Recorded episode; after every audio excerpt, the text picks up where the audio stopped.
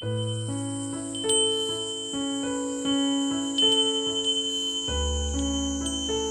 あばの縁側。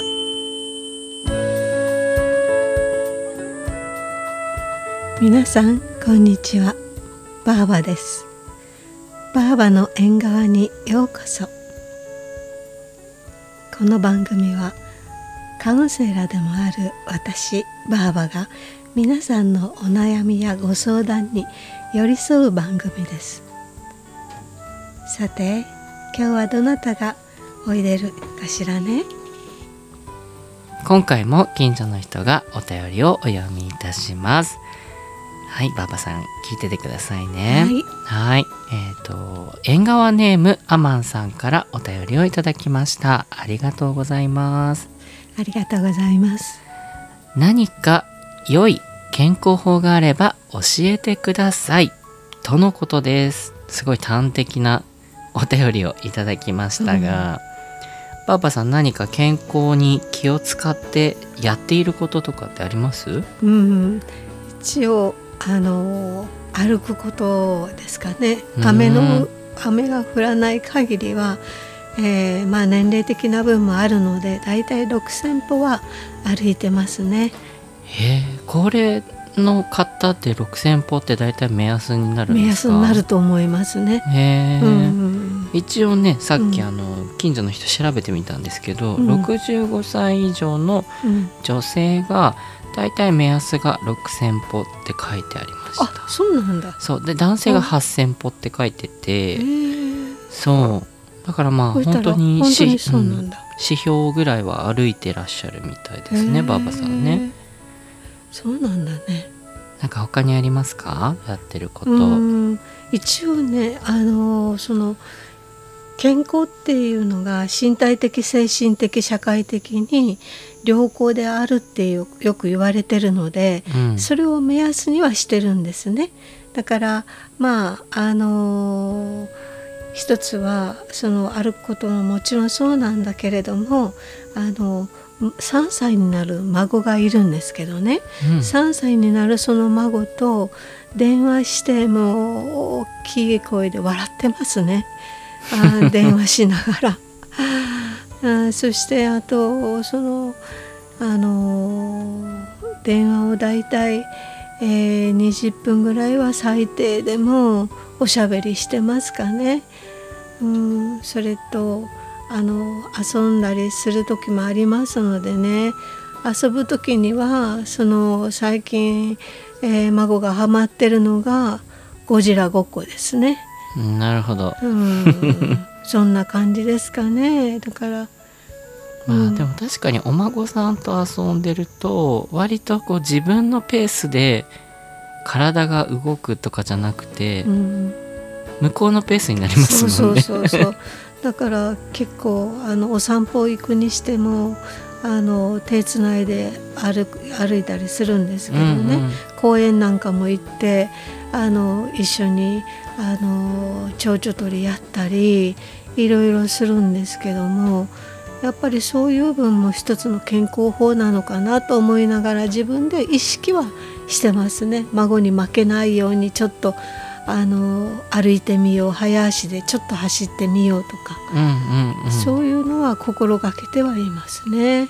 でも確かに最近ちょっと,、えーと、お孫さんときっと遊ぶようになってからなのか、うん、前よりかはパワフルな感じのイメージがあそうなんだ。ばばさんありますけどね。うん。それは良かったですもう、うん、うん、やっぱりあのね徐々にあの年老いていくのでやっぱりその逆の方に向かって極力その孫と遊ぶことによってあのできる限りちょっとやっぱり遊んでやりたいと思いますもんね。うん、なんかもともと教育畑ねいらっしゃったって、うん、初回の配信でもおっしゃってましたけど、うん、やっぱりお子さんとね関わってるうんなんかそういう機械っていうのが意外になんかスイッチみたいな感じになっていいのかなとは近所の人的には思いますね。あなるほどね、うん、まあ、確かにあのー、ね子供たちと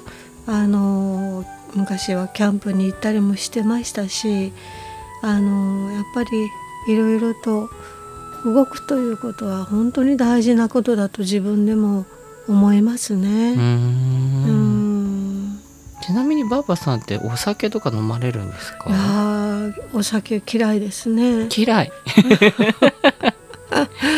あの飲もうと思えば飲めるんですけどね。でもやっぱりあの飲んでもコップに1杯ぐらいがやっとこさですかね。もうあとはもうちょっとやっぱりあのアルコール入れると湿疹が出るんですよね。あじゃあもともとね飲まない方がいい人なんですねそうそうそう、ね、うんだと思いますね。うん、じゃあ、まあ、体の健康はきっとお孫さんと遊んだりとか、うん、まあ、あとはその6,000歩、うん、歩くっていうことだと思うんですけど、うん、精神面的な健康って何か気をつけてることってありますか？大きい声で笑うことああなるほど。はいはい。あのやっぱり笑うっていうのは心の豊かさもできるし、うん、あの物事あんまりこうこういろいろなこと考えなくって済みますもんね、うんうん、だから笑うっていうのは本当にあの自分を幸せにしてくれるっていうふうに思ってるのを思ってるんですよ。まあ確かに笑うことは大事ですよね。うん、そうそうそう。うんうん、最近何で笑いました？えっ、ー、とね最近はね 不思議なことに、まあ、孫と話を孫の話をよく出しますけどあの孫とよくゴジラごっこするもんですからね恐竜ゴジラのお遊びをするもんですから70過ぎてあの正直ゴジラに追っかけられる夢を見ましたね。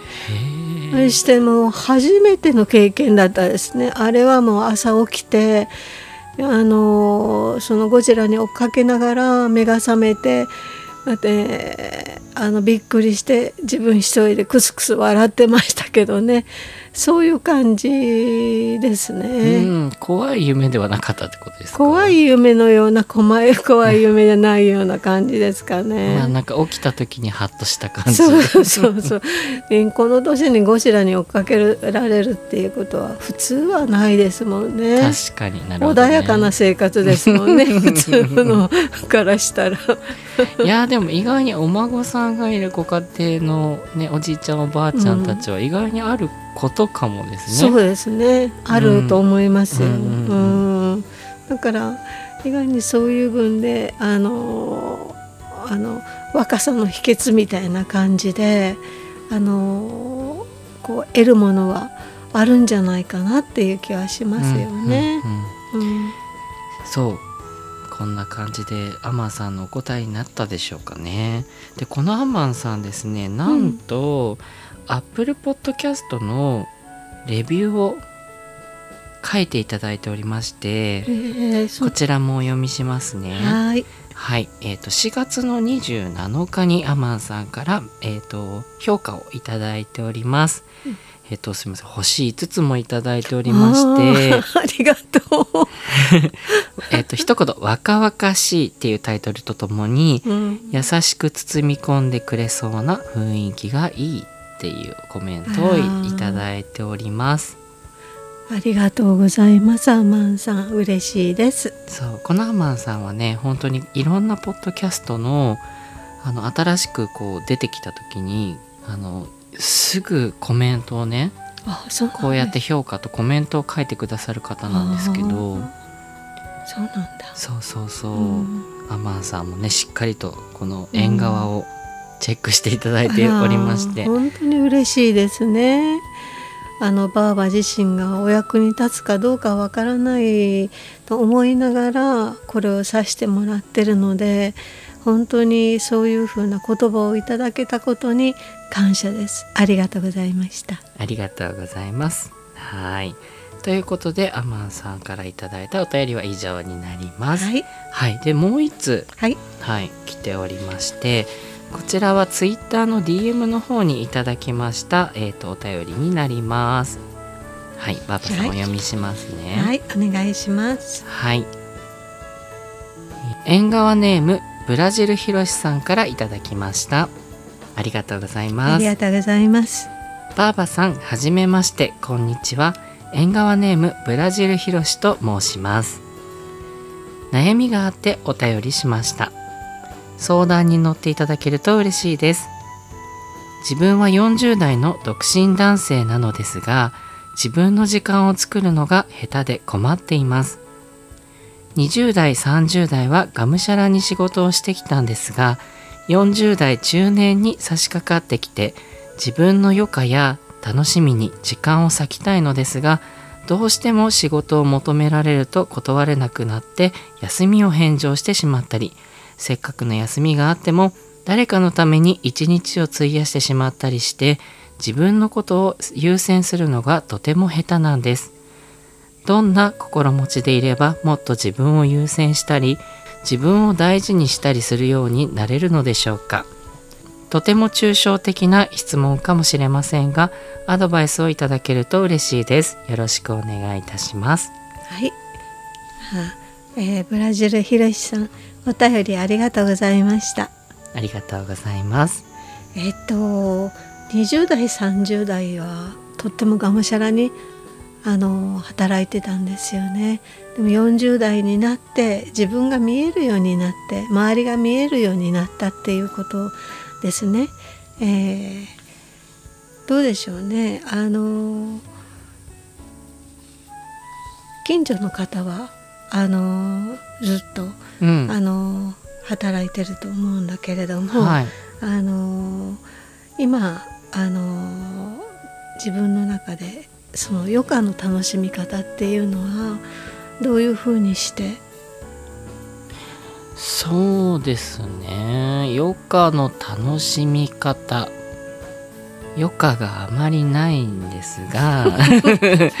そう同じようにねあの、ブラジルヒロシさんと同じように自分もどちらかというと今まだ30代なんですけど、うん、絶賛こうがむしゃら中なので、うんうんうん、こうね人に求められたりとか、うん、まあなんかそうしたらこうねちょっと返上して、こうついついね動いてしまうこともあるんだけど、まあ、今はしょうがないかなって思ってるちょうど時期かなとは個人的には思ってるんですけど、うん、そうね。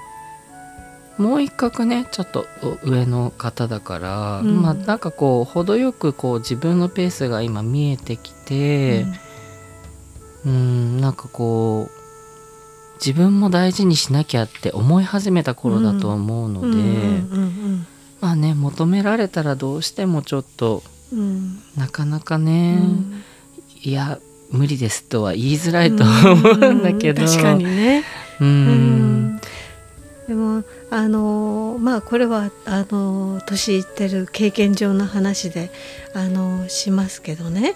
えっとおそらくブラジル秀吉さんはとっても人がよろしいんだと思うんですよ。うん、でそれであの人のために自分が一生懸命努力をする。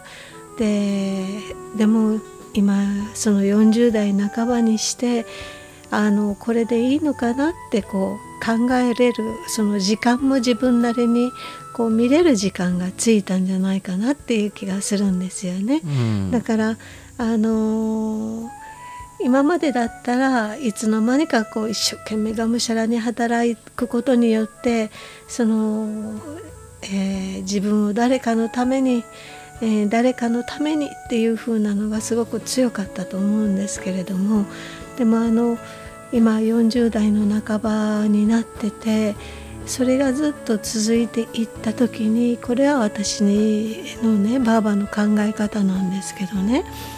昔の私たちの世代っていうのはがむしゃらだったです。正直ね。でずっとあの働いて働いてっていうようなそういう時期があったんですけどね。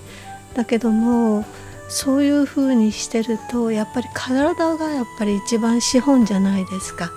だからあの自分にのその体に栄養をあげるっていうのはとっても大事だと思うんですけどそれと同じように精神面にも栄養をあげてあげなければやっぱり体はあのどんどんどんどん落ちていくと思うんですよね、うんうん、いつまでもずっと若さがあるわけではなく今40代の半ばだからなおのくとちょっと小休止をこう入れてあげるっていうのはすごく大事かなっていうふうには私なりには思うんですね。でそれで何をあのそしたらしたらいいのかなっていうふうになった場合にまずあの自分に栄養を与えるためにはちょっと自分の時間を作るっていうことをどこかでしてあげなければいけないんじゃないかなと思うんですね。うん、うん、だから、えー、旅行に行くのもいいだろうしそれこそあの音楽をきあの聞くのもいいだろうしでそれとかあのキャンプ一人キャンプもありますからね。そういうふうなのをすることもいいだろうしあのいろいろなその栄養を与えてあげることをしてほしいかなって思いますね。うんうん、そうちょうどねこのブラジルひろしさんと私ですね、うん、なんと昨日はい近所の人会ってまいりました。そうなんだ。そう。あ、そう、普段はね、東京にいらっしゃらない方なんだけど、うん、そう、ちょうどね、ご旅行で東京にいらっしゃっていて。うん、そう、ちょっとね、息抜きをされに東京に来てたみたいなんですけど、うん、大事なことですね。旅行もね大事ですよね、そうですそうです、うん。が詰めてしまうっていうのはかえって本当に見えるものも見えなくなったり考える力も弱ったりするのでやっぱりエネルギーを体にいっぱい入れてあげてください。うん。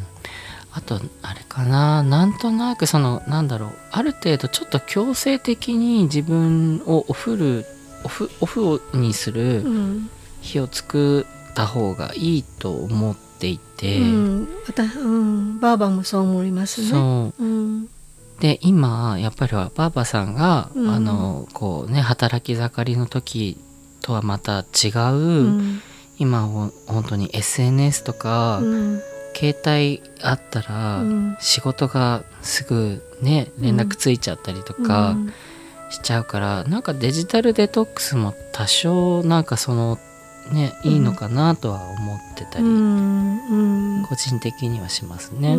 そう思うね本当、うん。そしたらゆっくりね、何も気にせず休めるから。そうそうそう。もう本当に大切なこと。まず自分の体があって初めてあのいろんなことを考えれる力も湧いてくると思うので自分にとにかくあの休みをあげてください。体に。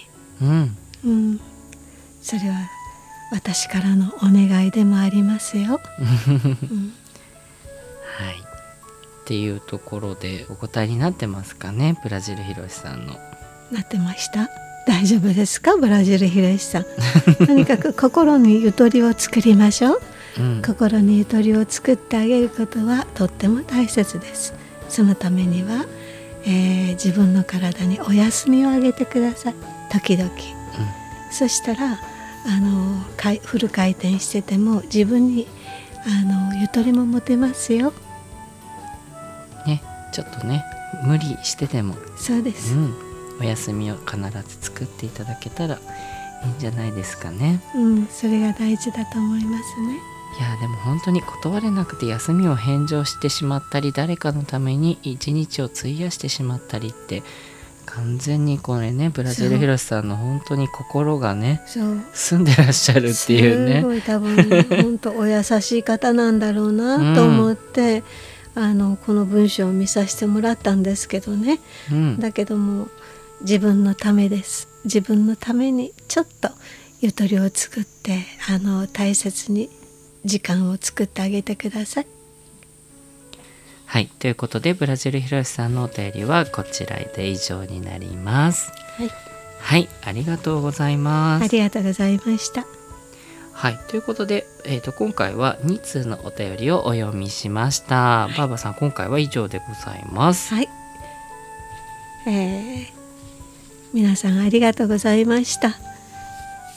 少しでもお役に立てればいいなと思ってます。また何かありましたらいつでもあのご連絡ください。この番組では皆さんからのお便りを募集します。70代のばあばに話したい。誰にも言えないこと。楽しかったこと。つらかったこと。ちょっとした悩み。何でも送ってくださいね。それでは次回の配信でまたお会いしましょうね。またね。さようなら。